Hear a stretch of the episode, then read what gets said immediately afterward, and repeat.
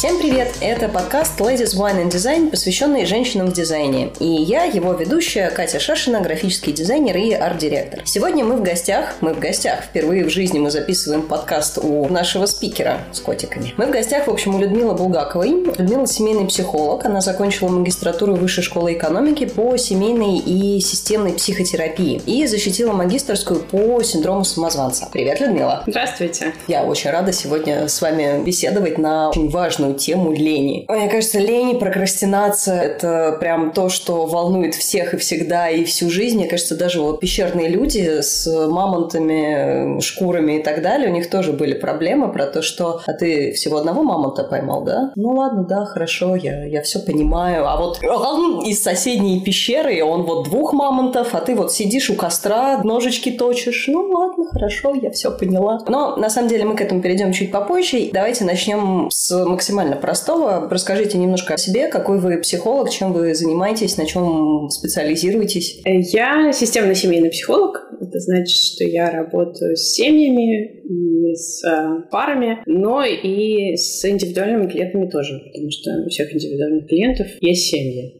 значит, есть о чем поговорить. И особенность системного подхода в том, что он видит человека не оторванного от контекста, а не самого по себе, а видит его в взаимодействии с другими людьми, во взаимодействии с его окружениями, взаимодействии с каким-то контекстом, в котором он пребывает. И как все эти слои влияют на человека, как он действует, исходя из того, в какой ситуации он находится, как на него влияют семейные истории, семейные мифы, как на него влияет то, что он родился и живет в определенной стране в определенный исторический момент, то, что он учился в определенной школе. Тогда семейная системная терапия видит человека как результат взаимодействия всех этих слоев. Мне кажется, каждая психология должна быть такая. Я вот сейчас для меня новость, что есть отдельный психолог, который рассматривает человека в каком-то более контекстном плане. Я думаю, что в какой-то степени все подходы на это обращают внимание. Если пришел человек, который провел свое детство в какой-нибудь зоне боевых действий, если пришел человек, который провел свое детство в обеспеченной семье, которая могла ему много что оплатить, и если пришел человек, которого, предположим, он, у него погибли родители, он где-то там воспитывался и много чего добился сам, и все они приходят, предположим, в депрессии, это будут очень разные виды работы mm-hmm. и очень разные подходы. Есть различные исследования про э, эффективность психотерапии. И на самом деле все эти исследования показывают, что все подходы одинаково полезны. Подход на самом деле не очень влияет на эффективность то, что правда влияет на эффективность, это способность психолога получать обратную, отрицательную, отрицательную обратную связь от клиента, слышать эту обратную связь и ей пользоваться. Поэтому мне не очень близка риторика, когда говорят, что есть один какой-то подход, и он самый классный, и он все решает. У каждого подхода есть свои ограничения, есть какие-то подходы, которые подходят определенным людям, психологам, есть какие-то подходы, которые подходят определенным людям, клиентам, а есть какие-то подходы, которые совсем совсем не подходят. Мне кажется, что все подходы в той или иной мере учитывают контекст. Но в системных на этом делают акцент. Угу. Человек видит как часть какой-то системы. И то, что он находится в этом времени, в этот момент, и делает вот такие действия, это не только он сам. И это может быть в меньшей степени его выборы, а в большей степени это может быть про то, что так устроена система взаимодействия. Любой человек, находящийся на его месте, поступал бы подобным образом, потому что так складываются обстоятельства. Угу. Я, кстати, хочу вас попросить рассказать про эксперимент с зефирками, когда мы с вами готовили подкаст, который меня впечатлил настолько, что я до сих пор хожу и просто каждому вот вижу свободные уши, не вижу преград, начинаю рассказывать. Была об этом речь, не была, все равно рассказываю. Поэтому повторите, пожалуйста, чтобы я это сделала сделала один раз на всю нашу аудиторию. Это такой знаменитый стэнфордский эксперимент 70-х годов, в основе которого лежала теория о том, что если люди способны откладывать удовольствие и сколько-то потерпеть до того, как получить это самое удовольствие, то в жизни они будут более успешны. Те люди, которые не способны и получают это удовольствие мгновенно. Был проведен такой эксперимент, когда детям перед детьми ставили зефирку, Возраст детей был от 3 до 6 лет. И говорили им, что если они потерпят 15 минут, то они получат вторую зефирку. Если не потерпят, то ну, просто едят эту зефирку. Через какое-то время мы провели этот эксперимент, записали данные, и раз в какое-то время проверяли, как там эти самые дети. И смотрели, каких успехов они добиваются в жизни. Проверяли через 10 лет, через 20 лет. И я знаю, что последний чекап был в 90-м году. Ученые пришли к выводу, что те дети, которые были способны не схватывать, не съедать эту зефирку прямо сейчас, а подождать, получить свои две зефирки, они становились более успешными. У них были лучшие оценки, они поступали лучшие вузы, ну и так далее. Этот эксперимент очень мощно повлиял на педагогику, на истории о том, как правильно воспитывать детей. Много кто из психологов в том числе рассказывал родителям о том, как важно научить детей выдерживать, да, выдерживать вот эту вот фрустрацию от того, что прямо сейчас они не могут, но у них есть цель, они к ней придут. Уже в наше время стали проводить, повторять все эти эксперименты, которые проводились раньше, чтобы перепроверить их результаты. И когда этот эксперимент воспроизвели еще раз, но в этот раз учитывали контекст когда учитывали контекст, я имею в виду, что записывали в том числе, какой доход у родителей, какой ребенок в семье почему-то, какой на этнической принадлежности, как устроена семейная жизнь и так далее. И выяснили, что, в общем, связь между тем, что ребенок способен не сразу съедать зефирку, а подождать, и его дальнейшими успехами, в общем, особо этой связи нет. Но есть связь совершенно с другими вещами, как, например, доход родителей. Это, в общем, совершенно логично, потому что если ребенок видит эту зефирку каждый день своей жизни, и она ничего для него ценного не представляет, он спокойно ее может не есть. Если для него, для ребенка это зефирка первая в его жизни, или это сладость, которую он видит, не знаю, раз в месяц по праздникам, то для него отложить удовольствие — это совершенно другая история и требует от него совершенно других сил. Угу. То, что потом дети из обеспеченных и благополучных семей, у них лучшие оценки, они поступают в какие-то классные вузы, может быть связано просто с доходом родителей, потому что им можно нанять классных преподавателей, этим детям не нужно заниматься заниматься выживанием. Эти дети могут сосредоточиться на учебе. В их семье есть ценности высшего образования. Те дети, которые из а, благополучных семей, у них таких возможностей нет. И дело совершенно не в зипе фирке и не в том, что у них нет каких-то способностей, а дело в контексте. И это, на мой взгляд, очень важная история про то, что когда контекст не учитывается, и мы делаем вид, что мы все такие одинаковенькие, и если бы мы все захотели, мы все стали Илоном Маском. Вне зависимости от пола, принадлежности, вероисповедания. Да, все могли бы... Ну, просто вот мы все не Илоны Маски, потому что не очень постарались. И тогда мы не учитываем, что у папы Илона Маска как были алмазные прииски, что у него была поддержка семьи, что Илон Маск один почему-то до сих пор. И тогда кажется, что все в мире зависит от нас. Просто одни есть чуть более трудолюбивые, а другие чуть менее трудолюбивые. Чуть более трудолюбивые становятся Илонами Масками, а чуть менее трудолюбивые терпеливые не становятся. Умрут в канаве под забором. Да, да. И дело именно в этом. И контекст здесь не, не имеет никакой роли. Мне очень нравится аналогия, которую я услышала когда-то про все книжки про мотивацию, о том, что вставай, бери, иди, делай, ты должен быть продуктивным, ты должен быть классным, ты должен работать не по 8 часов, а по 24 часа, и тогда ты добьешься успеха. И это все было под эгидой того, что Майкл из Силиконовой долины говорит Васе из Бирюлева о том, как выйти из зоны комфорта. А Вася из Берлева эту зону комфорта не то что не видел, он ее не щупал, не чувствовал, и вряд ли когда-нибудь в своей жизни, например, сможет. Да, давайте перейдем к Лене потихоньку. Может быть, вы сможете, вы в контексте, хоть в каком-то, сможете ответить на вопрос, почему мы так много работаем, почему у нас у всех есть вот эта вот гиперответственность, гипер, что нам нужно лечь костьми, но закончить проект, почему в среду, а не в пятницу, неважно, потому что так сказал какой-то человек. Мы работаем работаем вечерами и на выходных, и в отпуск мы едем с ноутбуком, с айпадом. На прошлом подкасте у нас Сергей выдал интересную мысль, что Wi-Fi в самолетах придумали для бизнесменов, чтобы и там они могли работать, вместо того, чтобы читать журнальчик, смотреть кинчик, пить джин с тоником и лететь как птица в небе. И они занимаются тем, что они работают. То есть вот даже в таком моменте, когда можно отдыхать и пырить на облачочке, ты все равно сидишь. Почему так происходит? Ну, мне сложно отвечать за всех, опять же, но совершенно точно, что есть какая-то прослойка населения, для которой трудоголизм стал образом жизни, единственно возможной стратегией жизни. И мне кажется, что тут еще важно обратить внимание на то, что из всех зависимостей, которые есть, это одна из тех зависимостей, которая социально одобряется, всеми поддерживается и считается правильной. И поэтому с ней работать гораздо сложнее, потому что часто в обществе, когда люди начинают говорить, что они там любят мало работать, любят отдыхать, хотят работать 4 дня в неделю, по 3 часа, и их это устраивает, и их устраивает доход, то это часто воспринимается как отсутствие амбиций. Отсутствие амбиций — это означает, что плохо. Так неправильно. Правильно иметь амбиции, стремиться стать условным Илоном Маском. Не стремиться стать Илоном Маском сажать цветочки — это неправильно. Мне кажется, что речь идет о высоком уровне тревожности. И постоянная работа помогает с этим справляться. И, видимо, остальные способы не очень работают, а этот работает. Во-первых, это помогает не думать о том, что вокруг просто работаешь. Ты работаешь свою работу. Вокруг метеориты падают, с климатом что-нибудь происходит или не происходит. Новости нужно читать, не читать. Но вот ты можешь сосредоточиться на своей работе, и ты что-то делаешь в этот момент. Но презентацию нужно доделать. Мне кажется, мне кажется, очень классный пример был в спектакле «День радио». Да, один из героев там искал пуговицу. Он говорил о том, что я ничего не могу сделать с этим авианосцем, но я могу искать пуговицу.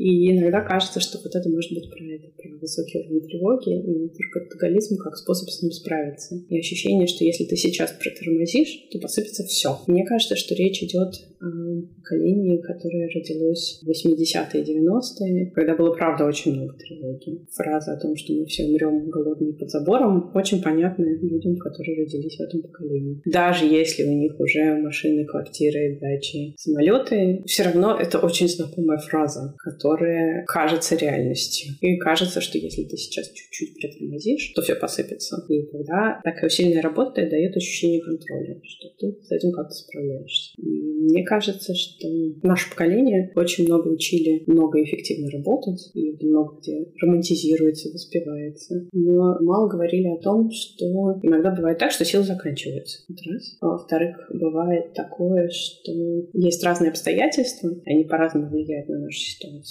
мне кажется, есть много романтических теорий о том, что мы можем перевернуть этот мир. Ну, и, наверное, кто-то может. Другое дело, чем он за это заплатит и готов ли он это платить. А нужно ли вообще переворачивать мир? Может, ему и так хорошо. Да, может быть, э, у людей могут быть какие-то другие цели. Может быть, внутреннее ощущение, что если я не переворачиваю мир, я какой-то не такой, какой-то не очень правильный человек. Везде вокруг говорят, что правильно переворачивать мир, правильно иметь призвание, правильно очень много работать, правильно ездить в отпуск с ноутбуком, правильно правильно в самолете начинать писать новую книжку. Отдыхать, ничего не делать, смотреть на облачка — это неправильно. И это как раз про влияние контекста. Что, может быть, человеку уже приходит в голову идея, что, потому что может хотеться чего-то еще, кроме работы. Но сложно в этом себе признаться, потому что вокруг контекст диктует ему, что правильный образ жизни, он вот такой. Угу. То есть это какие-то мифы, которые и установки, которые пришли из более взрослого поколения. В мое время мне рассказывали про военное время, то есть бабушка, она мне рассказывала про то, что а вот в войну можно было там трех бойцов на себя вытащить, питаться всей семьей на буханку хлеба, а ты щи с мясом кушать не хочешь. Как ты вообще, как тебя мир терпит? я считала, что не любить э, щи – это предательство всему российскому, всей Руси, можно сказать.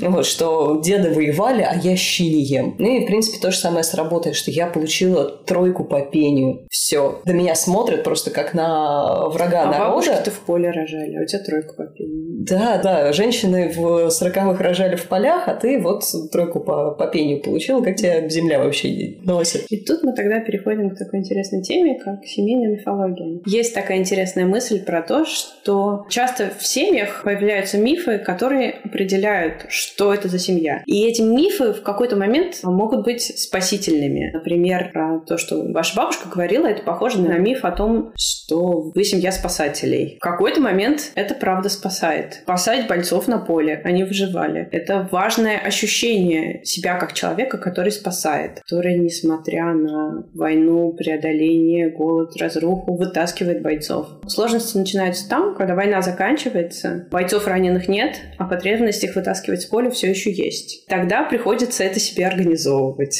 Есть в, в американских сериалах про маньяков э, теория, ну не то что теория, какой-то вот подвид этих маньяков, которые сначала находят бойцов, доводят их до бессознательного состояния, кидают где-нибудь там на перекрестке, а потом героически их спасают. Criminal Minds э, пара серий была на эту тему, что дядька подстраивал аварии жуткие и вызывал сестру, которая работала на скорой, и она всегда успевала приезжать первой, умудрялась спасать этих людей, и он, соответственно, сублимировал вот на этом спасении сестрой этих, этих ребят. Да, то есть бойцов нету, а спасать-то надо, а что делать-то? Ну, я про это не слышала, но это правда очень интересный пример. И мне кажется, что это такая, да, радикальная версия вот этого мифа о том, что необходимо спасать. И правда, в таких семьях такое бывает, что если есть один человек, которому важно спасать, то тогда должен быть второй, которого нужно спасать. И ему тогда надо занять эту позицию. И это тоже вот про влияние контекста, про влияние семейной мифологии. Бывают мифы, например, кроме спасателей, бывают там, героические мифы. Мне кажется, что это очень популярный миф, и это совершенно точно из моей семьи тоже есть. Про то, что надо героически преодолевать. Если вдруг мы оказываемся в контексте, где преодолевать нечего, то это очень тяжело. То надо, надо что-то, да, то надо что-то сделать. Например, я пошла в магистратуру с двумя маленькими детьми. Это вполне удовлетворяло моему запросу в героизме. Можно взять какую-нибудь сложно сочиненную работу. История в том, что так как эти мифы, они тоже в каком-то степени социально одобряемы, то сложно начать делать их по-другому или не делать. Например, по себе я могу сказать, что для меня миф про спасательство, про геройство, он чрезвычайно важный. И это вообще часть моей идентичности. И я ничего с ним не смогу сделать. Это была тоже в том числе одна из причин, почему я пошла учиться психологии, потому что я понимаю, что с этим Миллером в обычной жизни я ничего сделать не смогу. И я хотя бы ему выделила область, в которой я буду это делать по каким-то придуманным заранее правилам, с заключенным контрактом, и люди будут согласны на то, что я их буду спасать. Они будут в курсе.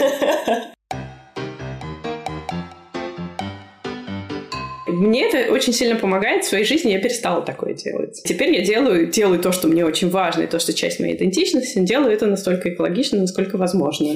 Идеально. Мне надо спасать, я выделю три часа в день на то, чтобы кого-то спасать, но больше... Например, например, да. То есть это история про то, что не обязательно бороться с этим мифом. Можно, если понимать, что это правда очень важно. Правда же, без людей, которые спасают, многие вещи были бы устроены совершенно по-другому по-другому. Но очень жалко, когда такие люди выгорают, mm-hmm. и когда у них нет сил двигаться дальше. Вот я как раз хотела спросить, что в какой-то момент практически у всех, даже у девушек, которые выносили бойцов по три сразу с поля, в какой-то момент все, рубильник выключается, и силы заканчиваются. Ты просто в этом поле вместе с этими бойцами и падаешь. Все. Человеческий организм все-таки имеет какие-то лимиты. Понятное дело, что там мы как-то начали про войну, не, не, не очень хочу продолжать эту тему, но, в общем, в какой-то момент мы действительно кончаемся. Мы понимаем, что на эту презентацию я уже видеть их не могу, там, с этим клиентом я вообще разговаривать не могу. В каких-то нормальных состояниях мы можем как-то там себя пересилить, немножко себя профрустрировать для того, чтобы там был какой-то... Но наступает момент, когда все, баста, ничего не хочу, не хочу ни с кем разговаривать, ничего делать. Ложимся на диван, накрываемся сверху грызениями совести по поводу того, что а я бы вот мог книжку полезную прочитать. Я, кстати... Написать. Почему прочитать? Хоть, Написать хотя бы.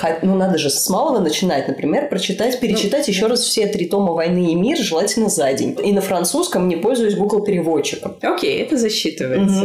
Мой героический биф говорит о том, что книжку надо сначала написать, конечно же, потом читать. Читать чужую книжку – это как-то уже... Я, кстати, поймала у себя очень забавное ощущение, что у меня есть техническая литература и есть художественная литература. Техническая литература, она тоже интересна, она тоже про какие-то истории, но она там вот вокруг плюс-минус дизайна. Там много красивых картинок, много текстов. 90% этих книжек на английском, читая их, я чувствую свою гордость, что я могу читать на иностранном языке и понимать, и вот это все. Есть художественная литература, которая, как дядька с мечом, победил всех на свете. Вот сейчас читаю Глена Кука. И тут в какой-то момент я начала вести лайдизайн и дизайн и начала писать тексты. И для того, чтобы писать какие-то вменяемые тексты, мне нужно было потом прочитать несколько книжек про то, как вообще это делать, как это делать правильно. Я пользуюсь там главредом. Я прочитала «Пиши, сокращай», и тут меня переклинило, потому что я начала воспринимать художественную литературу как книжку, из которой я учусь писать тексты более живо. Я узнаю там знаки препинания, фразы, которые цепляют, и все, я перестала читать художественную литературу, потому что для меня это стало еще одним способом обучения меня, а не узнать, куда именно придет вот этот вот главный герой с мечом и поженятся ли они там все в конце. Черт возьми. Ну, в общем, возвращаясь к неделанию ничего полезного, то есть у нас есть вот эта вот э, какая-то традиция воспринимать все, что, значит, если там помыть посуду, это полезно, прочитать новую статью, это полезно. Сейчас очень модная тема – это прокрастинация. То есть, в принципе, даже если мы не можем прочитать статью, но мы пойдем мыть посуду, мы это оправдаем тем, что ну я помыл посуду, это было важно, эта посуда стоит здесь уже пятый месяц. В принципе, еще там два часа она бы постояла, она, там, она уже называет тебя мамой. Все равно я вот прямо сейчас, это было важно, помыть посуду. Например, вот, вот мы можем перемыть всю посуду, разобрать антресоль, погулять с котом, но вот за эту презентацию мы так и не сядем. Мы начинаем себя грызть, что мы ленимся. Мы переделали все, что мы могли переделать, кроме работы, но мы ленимся при этом. Откуда берется эта лень? Человек же сам вроде набрался дел, он как-то сам дал свое добро на то, что да, я буду это делать, он поставил какие-то сроки. Лень ли это вообще? Мне кажется, что это прям очень хорошая и важная тема. С моей точки зрения, когда мы говорим слово «лень», это слово, эта концепция нам ничего не объясняет.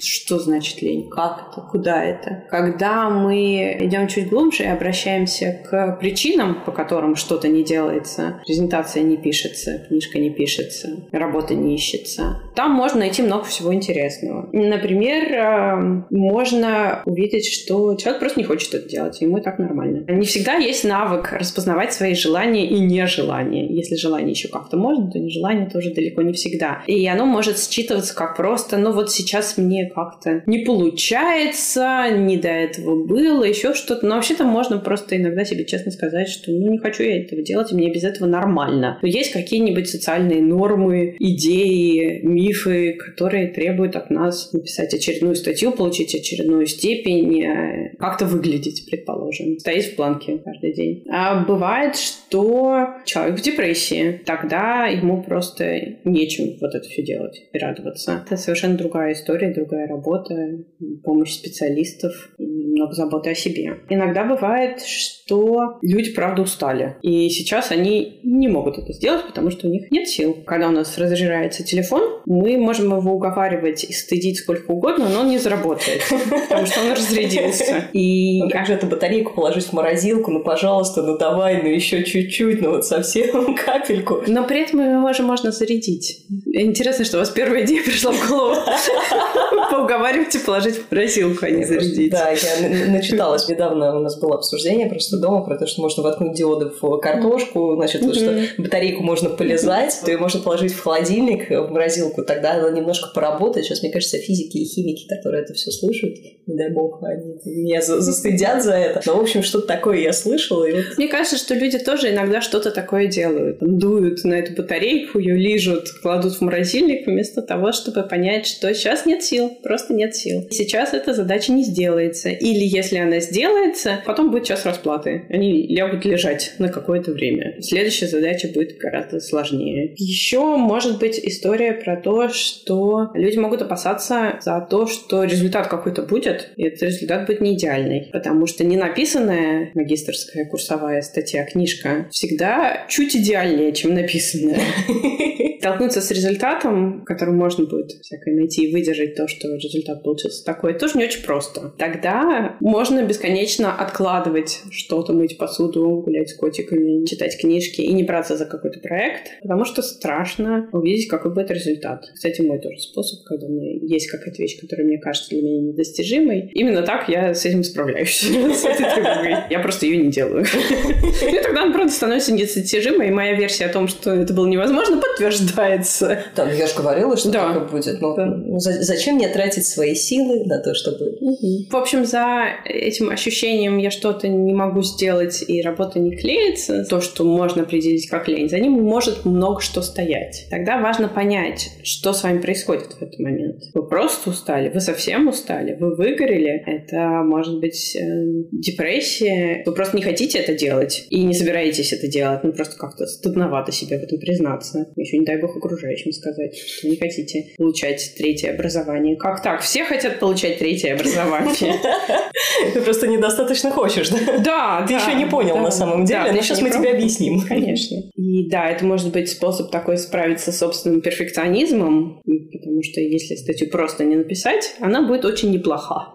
Не сделал, не облажался. Ну да, да. Если ее написать, вот там могут быть сложности. Опять же, к написанной статье могут быть разные претензии у разных людей. И можно получить разную обратную связь. И это тоже страшновато на самом деле. Может быть, и статья неплохая, но разные люди не могут увидеть разные вещи и по этому поводу что-нибудь сказать. И надо будет все это как-то выдерживать. И это тоже может быть очень непросто. Это может быть такой способ справиться с тревогой по поводу результата и отклика других людей на это. Затронули тему про усталость. Я, я не могу избавиться пока от мысли, что есть лень, а есть усталость, и это не одно вытекает из другого, а что это все-таки разные вещи. Давай обратимся вот к этой усталости, потому что на самом деле, мне кажется, больше, что мы делаем, точнее не делаем, мы вот прокрастинируем, ленимся и так далее, оно проистекает именно из усталости. Как понять, что ты устал? Когда ты шел-шел и упал, вот, вот так?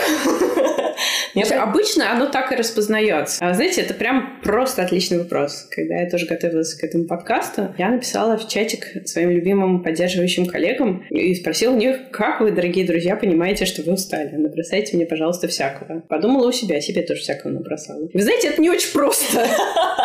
Потому что большинство людей, которых я знаю, с кем я работаю, моих коллег, обычно замечают усталость в формате «я больше не, не, не встану». Вот я сейчас вообще не встану. И тогда, а, ну, наверное, я устал. Наверное, если год работать без выходных и без отпусков, во время изоляции взять на себя еще столько же волонтерской работы, сколько обычной, наверное, можно думать о том, что когда ты лежишь на диване, не можешь встать, это скорее про усталость, чем про лень. Но не всегда эта мысль очевидна.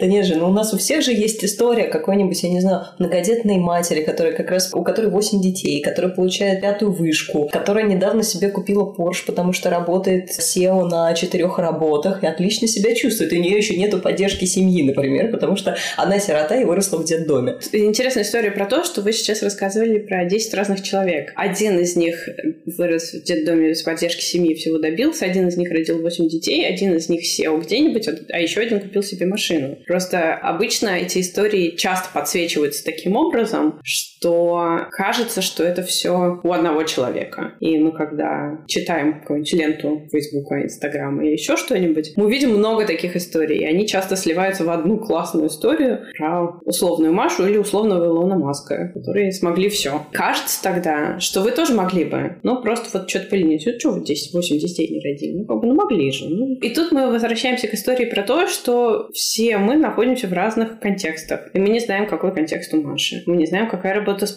у Маши. Мы не знаем, как у нее устроены отношения с мужем, мужьями. Мы, в общем, ничего не знаем. Мы видим только результат. И мы не знаем, чем она заплатила за этот результат. И, может быть, если мы бы знали, мы бы не стали так делать. Ну, что стали. Ну, то есть мы не видим эту историю в объеме. И мне кажется, что тут тоже может быть такая история, что мы привыкаем друг другу сравнивать себя с кем-нибудь, выбирая кого-нибудь прекрасного. При этом у меня тоже есть замечательная история. У меня есть подруга моего детства. Я училась в языковой школе, она училась в музыкальной школе. Мои родители мне все время рассказывали, что вот Анечка сама с удовольствием по два часа в день играет на пианино и получает от этого огромное удовольствие. И ей рассказывали, что Люсечка сама по два часа в день читает книжки на испанском и получает огромное удовольствие. А потом две девочки встретились и поговорили об этом.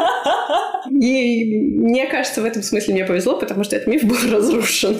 У меня, кстати, была абсолютно вот такая же история, только у меня было со скрипкой. Я в пять лет кто-то из родителей узнал, что у меня стопроцентный слух. А стопроцентный слух — это как приговор, это сразу скрипка. И меня отправили, значит, пиликать даже, по-моему, года в четыре. То есть, ну, я, в общем, два года до школы я ходила на эту скрипку пиликала. Родители почему-то вот у них осталось ощущение, что мне это действительно нравилось. Спас положение отец, который в какой-то момент пошел меня забирать с этой чертовой скрипки. Учить эти гаммы, там еще чего-то, мне абсолютно не нравилось. Там готовиться, учить ноты. В четыре года ты хочешь бегать и валяться в грязи, а не со скрипкой стоять. Это еще и стоя. То есть за пианино, например, ты хотя бы сидишь, а скрипка – это два часа с ровной спинкой, с э, подушечкой под челюсть, ты, значит, стоишь и что-то там делаешь. И в какой-то момент он привел меня за шкирку домой со словами, что она больше не пойдет в музыкалку. И бабушка с мамой такие, а как, а что, а почему, Лева, почему ты так решил? Потому что я пришел ее забирать, она стоит в тулупе, в зимних сапогах и тихо, молча плачет. И у нее текут слезы. И она пиликает на этой скрипке. Я ребенка мучить так больше не буду. Вот, да, так родители узнали, что, кажется, мне не очень прикольно играть на скрипке. Ну, и вот, видите, тут можно было бы тоже распознать, что это не лень. Вам просто, правда, очень не нравится. Так как понять, что мы устали?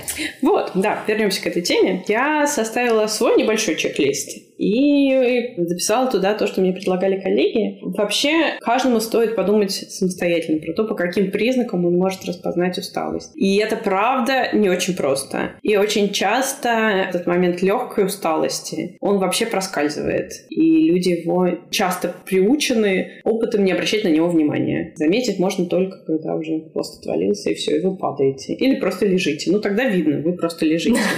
Кажется, что-то случилось.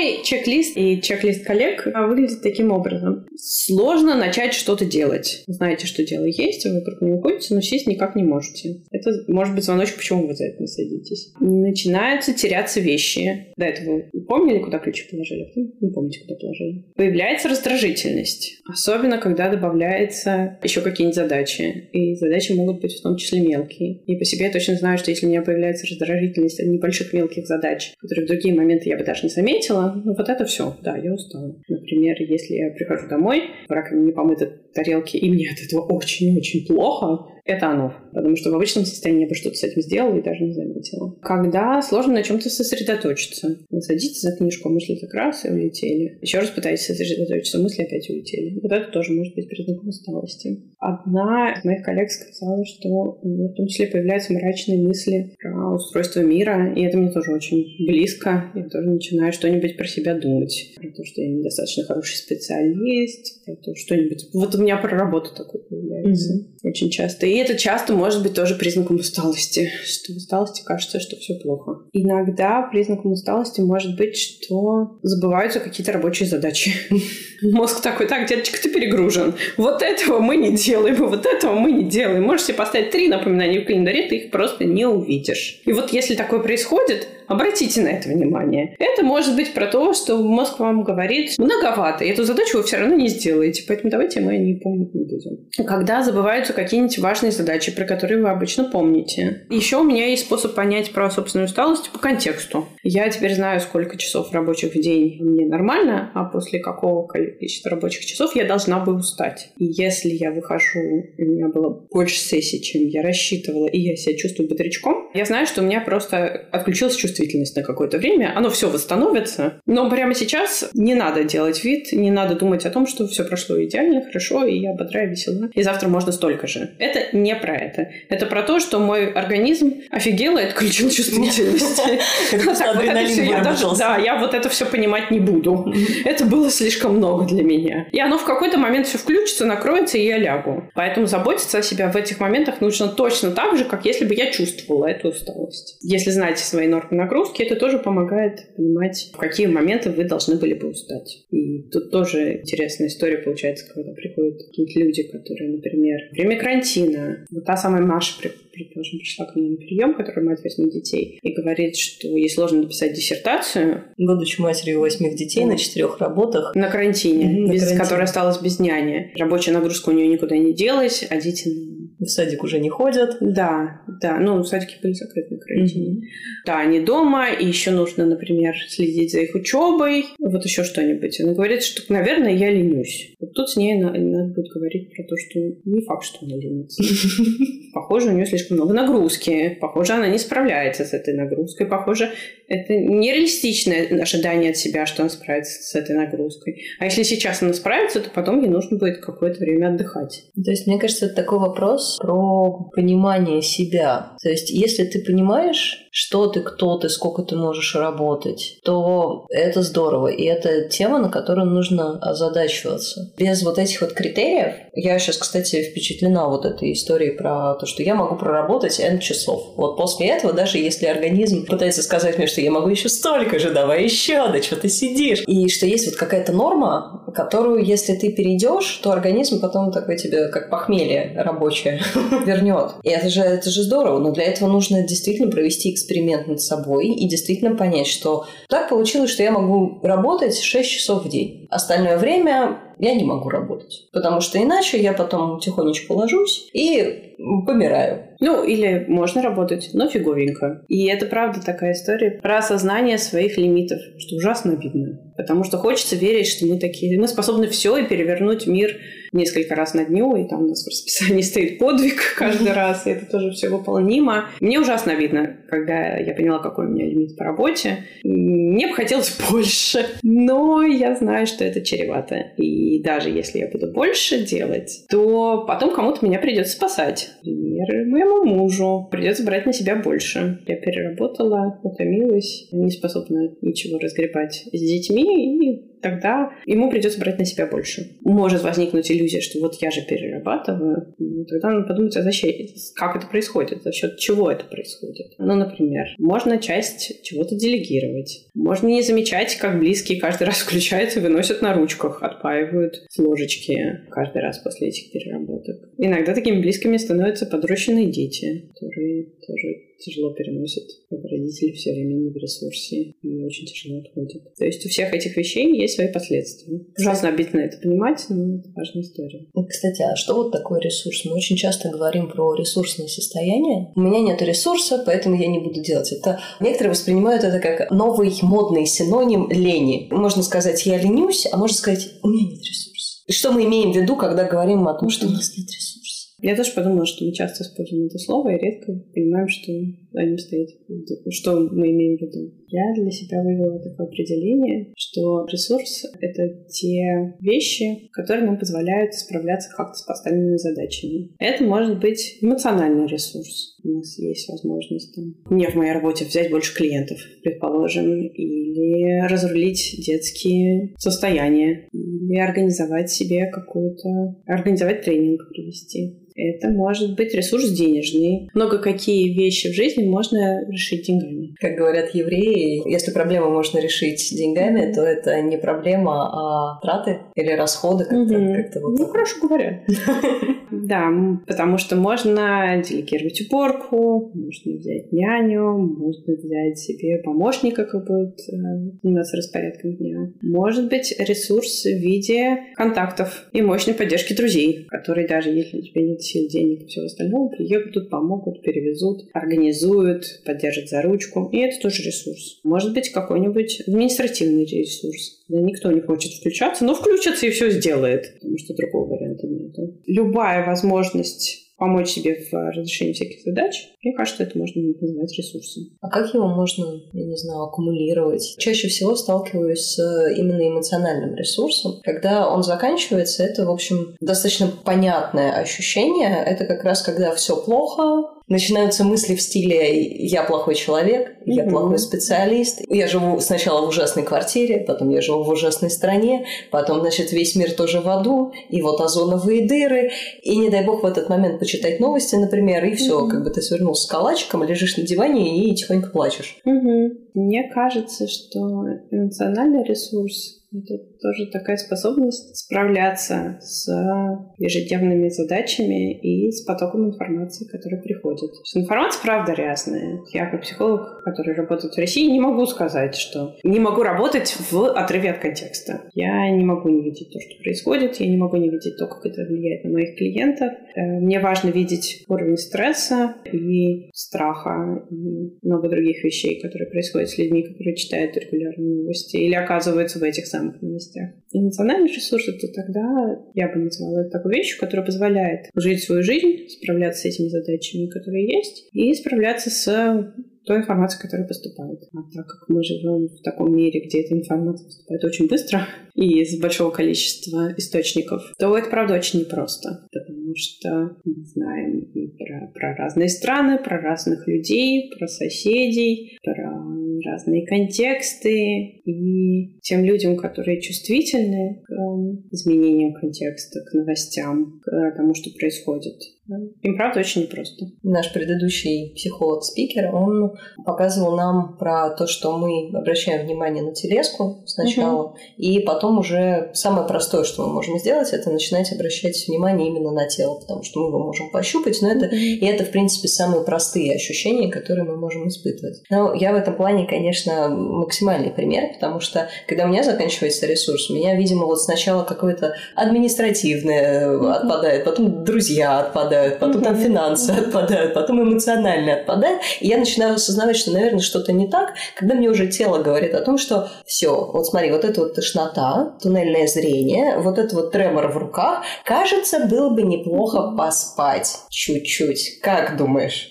Презентацию надо доделать, презентацию надо доделать. Мне мой психолог, собственно, сказал, только следи за усталостью, следи за своим состоянием. Я близка к тому, чтобы ставить таймер каждый час и просто останавливаться, хм, кажется, нос чешется. Вроде не устала, но это не точно. Я не могу сказать, вот, вот, вот усталость, это, это, это как? У меня все, у меня это идет вот чисто в край. Я упала. Ну, это правда очень сложно, на самом деле. Э, наверняка есть люди, которые это легко распознают и понимают, и я могу предположить, что это люди, у которых хороший контакт с своим телом, и они понимают, что с телом происходит. Я, например, не очень понимаю. Мне сложно обращать внимание на сигналы своего тела. Но это совершенно не очевидная, не очевидная вещь, и это не очевидный навык. Есть идея о том, что мы должны справляться со всеми задачами, вне зависимости от количества задач, с эм, одинаковой эффективностью. Ну, предположим, взять какую-нибудь учебу в школе. Очень часто преподаватель задает домашку, не учитывая, сколько вообще домашки у человека в принципе. И не всегда есть возможность подойти и сказать, что я вчера вот это сделал, а вот здесь уже устал и не смог. Такой же идеи нету. Мне кажется, это такой вообще скандал будет на всю школу. Человека сразу к доске. Вы посмотрите, вот этот человек устал на моем предмете. Общество знания. Такой важный предмет, а ты не выучил. И тогда мы не учимся это отслеживать. У нас нет навыка понимать, что нам многовато. Потому что люди оказываются в такой ситуации, где они бессильны, и это не имеет значения. Они устали, или у них умерла любимая кошка, или сейчас такой день, что это невозможно сделать. У них нет возможности выбирать. Если такой навык не тренируется никогда, то ему и неоткуда взяться.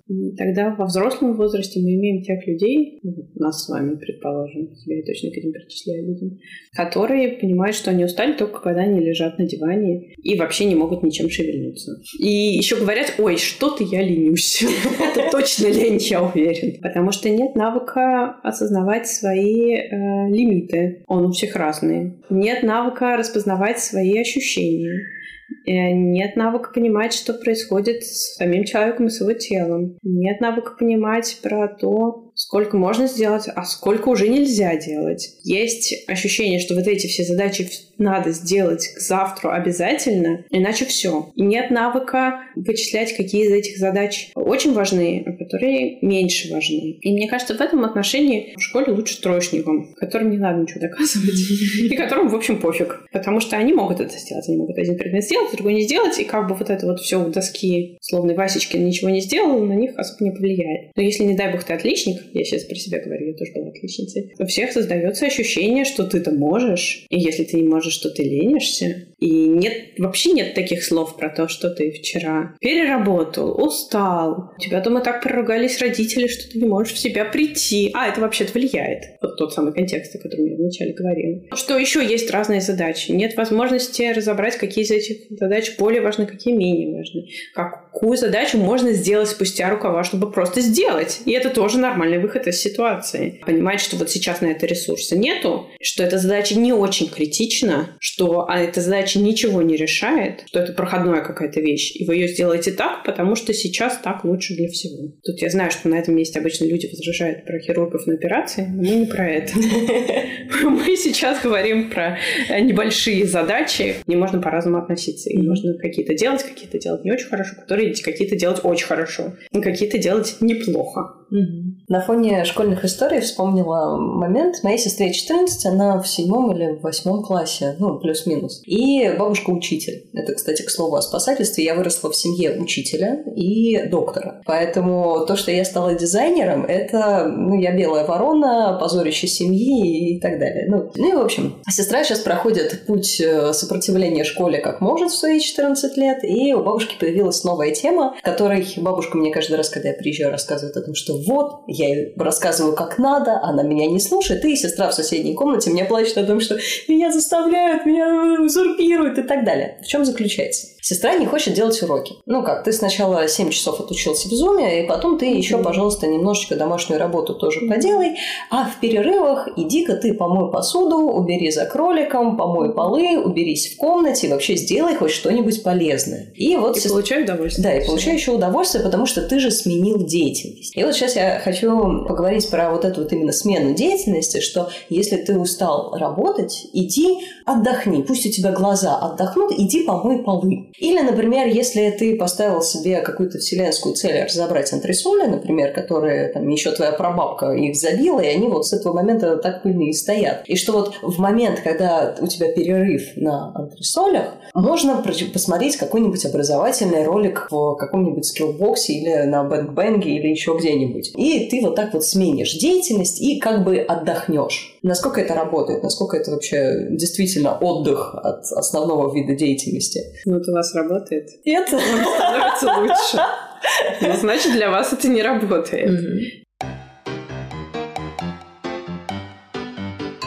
Я думаю, что для каких-то людей это совершенно точно работает. И им это помогает. И они как-то решают какие-то задачи. Но ни в коем случае нельзя говорить, что это универсальная штука, которая работает для всех. И вообще мне кажется, что миф о том, что надо свою жизнь прожить исключительно эффективно и быть эффективным 24 часа в сутки, эффективно спать, есть исключительно полезное, пить определенное количество воды, не вступать в токсичные отношения, эмпатично разговаривать со всеми остальными, быть хорошим сотрудником. Это очень тяжело, потому что надо непрерывно отслеживать, что происходит, как происходит, как здесь себя вести. Но это не очень реалистичное ожидание. Я часто задумываюсь о том, что жизнь дизайнера, она построена как? То есть у нас вот такая вот пенивается условно невидимая работа, которую мы делаем вот как раз в перерывах между основной работой. Это посещение выставок, которые ты не только с друзьями можешь сказать, господи, так вообще классно было, а если ты этого не скажешь в дизайн-сообществе, ты, ты что, не был на этой выставке, и ты туда идешь, там, ты должен прийти в музей и рисовать, например, например, то есть ты же дизайнер, ты же должен, у тебя, значит, скетч какой-то там. Ты должен читать все эти вывески, ты должен параллельно смотреть... С удовольствием. С удовольствием, да, разумеется. Это же, ну, это твое призвание, ты это выбрал, это твоя специальность, ты должен наслаждаться ей 24 часа на 7. Ты должен обращать внимание на навигацию, на архитектуру вокруг, на орнамент плитки. Если ты, например, не на выставке, как в карантин, ты при этом должен, вот в смысле ты не выучил новый язык программирования, ты сидел на карантине, у тебя было два часа, которые ты сэкономил сэкономил на том, что ты не ездил на работу. За эти два часа можно было бы новый язык выучить вообще-то. Я начинаю понимать, что вот эти вот какие-то невидимые кусочки, что я отвлекся на полезный ролик, я отвлекся на какую-то на изучение новой программы. Это не отдых, это тоже работа. И это тоже вещь, которая сжирает ресурс. И иногда полежать с книжкой без чувства вины и не пытаясь вычленить какие-то важные обороты, запятые и то, как идет повествование, это лучше, чем посмотреть ролик образовательный или почитать полезную книжку, которая сделает тебя лучше, выше, сильнее. Приготовить себе в течение, там, я не знаю, 8 часов супер-мега полезный завтрак на неделю. Просто сядь и просто отдохни. Просто, я не знаю, скачай себе игрушку на телефон, где там, я сейчас играю в, в игрушку, где три дракончика собираются в одного большого дракончика. Мне очень нравится. Отдохни вот так. Да, мне очень нравится такое упражнение, когда важно сесть и посчитать количество реальных рабочих часов. Сколько их, правда, есть в сутках. И туда должны включаться вот эти все выставки, чтение в выставках, разговоры о выставках, изучение всяких материалов, почитать новую статейку по выставке. Все работает. Даже если вы получаете удовольствие, это все равно работа. Есть какой-то такой миф, что если вы получаете удовольствие от работы, вы не устаете. Два дня. Ну да, да. Потому что любимая, любая, даже самая любимая работа в какой-то момент можно начать уставать. И если делать вид, что этого не происходит, тогда вы с этой усталостью ничего сделать не можете. Потому что в вашей картине мира от любимой работы уставать нельзя. А раз вы нельзя от нее уставать, и вы не видите этого, то с невидимой штукой ничего сделать нельзя. Сначала подсчитывайте вот это. Потом можно подсчитать количество часов, которые уходят на быт. Это тоже бывает очень полезно. А потом посмотрите, сколько часов вы не работаете и не занимаетесь бытом. Ну, отдельно могут быть часы на спорт. Ну вот что там останется. Один раз в студенческие годы я подсчитала, что у меня было в сутки 8 свободных часов. Я тогда училась... Это сон? Это не то, что сон, это подготовить скетчбук для института, это встретиться с парнем, это поболтать с подружкой, это сходить в душ, это поспать. Вот 8 часов в день. А, а это включая 8 часов, которые включают в себя сон? Да, всего 8 mm-hmm. часов. Все остальное время это была работа, дорога и институт. И тогда неудивительно, что вы устаете. Mm-hmm. Ну и к слову про сестру тоже хотела сказать, что вот сейчас за время, пока была, пока дети э, учились на удаленно каким-то образом, я слышала, что люди очень много говорили про то, что взрослые, им так тревожно, падает качество работы, надо больше заботиться о себе, надо больше отдыхать, не ждать от себя, э, чтобы и работать на прежнем уровне. Но при этом почему-то мало говорили про детей. А для детей как будто бы ничего не изменилось, как будто бы они не тревожатся, как будто бы то, что они занимаются теперь по скайпу, а не очно, на них никак не влияет. Как будто бы на них не влияет то, что родители тревожатся, то, что учителя тревожатся, то, что никто ничего не знает, что происходит. От детей-то мы ждем все той же самой, ну, как контекст представитель, я говорю как представитель контекста. Мы ждем, что для них ничего не изменилось, и что их продуктивность останется на том же уровне, что они будут также сдавать экзамены, также писать контрольные работы. И то есть мы их тоже приучаем к мысли, что то, что происходит вокруг, типа никак на них не влияет. Это нормально, все так живут, да. а ты живи. Да. Ну вот если ты взрослый, ты еще можешь как-то об этом поговорить. Но если ты ребенок, учись так же, как учился до этого. Ничего не происходит. И таким образом мы делаем вид, что да, что дети такие вот маленькие роботы, которые у них же много сил, много да, энергии. Да. И если мы у них не спрашиваем, что с ними происходит, то мы не знаем. И не можем им никак помочь. Я хочу попросить вас о совете мне кажется, достаточно большая проблема это в том, что когда мы все, мы уже осознали, что мы устали, мы осознали, что мы переработали, мы осознали, что нам нужен отдых, что у нас закончился ресурс, что мы на самом деле большие молодцы, но вот сейчас все, нам нужно отдохнуть, полежать, потупить в игрушку, уехать э, на дачу без интернета на две недели, еще чего-то. Ну, в общем, каждый отдыхает как может. Как не испытывать чувство вины в этот момент? Что вот я сижу на даче, а мог бы. Вот я сижу и играю в игрушку уже полтора часа. А могла бы как избавиться вот от этого гнетущих угрызений совести, что я недостаточно продуктивный, я недостаточно полезный прямо сейчас. Но если говорить про терапию, то есть всякие разные способы, как с этим работать. Можно сходить к психологу и с ним поговорить об этом. Другая история, что можно сделать для себя прямо сейчас, подумать, помогает ли вам отдохнуть вот это вот самое чувство вины. Как оно на вас влияет? Можно его себе как-то представить как собеседника, который вот сейчас пришел к вам и всякое вам рассказывает. Что этот собеседник вам говорит? Ну вот если я вас спрошу про ваши чувства, что будет? У меня это будет, что я недостаточно продуктивна, и я недостаточно много денег зарабатываю, что я могла бы делать свое портфолио, стать вообще властелином вселенной, открыть свою студию, желательно завтра уже. И вообще, почему я до сих пор этого не сделала, и мои амбиции недостаточно реализованы. Ага, это текст. А выглядеть как вот это будет то, что вот это говорит? Мне кажется, как такое пафосное чмо, которое будет смотреть на меня вот так вот уперев руки в боки. Во что одето? Ничего какого-то такого конкретного. Обычные там джинсы. Ну, может быть, немножко такой вот с уклоном в винтаж, что ли. То есть более такой вот, вот интересный. Этакое. Этакое, да. То есть не просто одет, а этакий одет. С ага. иголочки. Ага, ага, окей. Ну и тогда сейчас можно было бы с ним поговорить и толкнуть ему какую-то речь в ответ. Вам же есть что ему сказать. Потому что иди ты к черту, чувак. Через полтора часа мы с тобой поговорим, вернемся к этой теме, а сейчас иди там тоже вот смотри, классная игрушка, давай ты тоже поиграешь. Отличный способ. Можно такое сделать. Ну, когда у вас есть образ, с ним можно по-разному поступить. Можно с ним договориться. Можно его попросить уйти на полтора часа. Можно с ним спросить, зачем он вообще такое делает, что он для вас хочет. И поговорить с ним и выяснить, что... Ну, в общем, вот цель, что вы добились лучшего, всякого разного. Объяснить ему, что это не подходит, и договориться об этом, что это можно достигать другими способами, если хочется вести переговоры. Если не хочется переговор, вести переговоры, можно выгнать. Потому что вообще-то ваше чувство вины. Не вы для него, а оно как бы вот тут для вас. И можно с ним всякое делать. Можно его посадить в клетку и вынести куда-нибудь.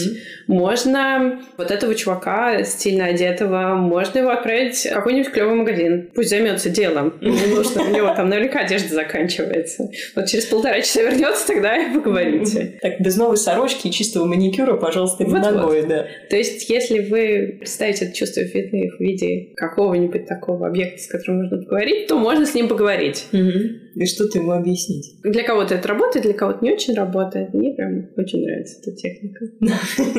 Я подумала, что еще может быть такой способ, когда это чувство вины приходит, понаблюдайте за ним. Как оно не сопротивляться ему, не пытаться выпихнуть, а просто понаблюдать. Как оно на вас влияет, как можно это писать телесно, на что оно давит, не давит, шуршит, шумит, как она попадает в ваши мысли, что происходит. Часто бывает так, что если вы ему не сопротивляете, а какое-то время просто вы с ним находитесь и наблюдаете за ним, то его давление ослабевает. Mm. Хорошая Потому что чем больше вы от него отбиваетесь, тем, mm. тем сильнее а, оно на вас нападает. Mm. Пробуйте просто понаблюдать, как оно. Потому что вы же уже теперь знаете, что это чувство вины, оно нерационально. Что это остаток всяких историй, всяких фраз про то, что ну, достаточно эффективно, Иванов почему не сделал домашку, а вот наши бабушки в поле рожали, что это вот все ошметки оттуда. Сейчас оно, в общем, вам не сильно-то может помочь. Но просто понаблюдайте. Ну что ж, наш сегодняшний выпуск подходит к концу. Людмила, огромное спасибо за наш разговор. Я давно очень хотела начать с тему про лень и про какие-то вот эти вот угрызения совести на фоне лени, о том, что, господи, я лежу на диване, и я, я не должен так лежать, и, и вот, вот, вот это все.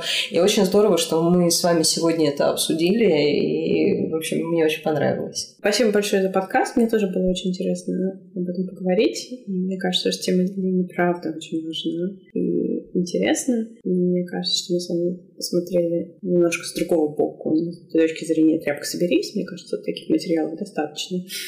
Вот. Каждая первая книжка по мотивации и тайм-менеджменту, мне кажется. Да. И мне хотелось бы вам пожелать лениться с удовольствием и наслаждаться этим процессом.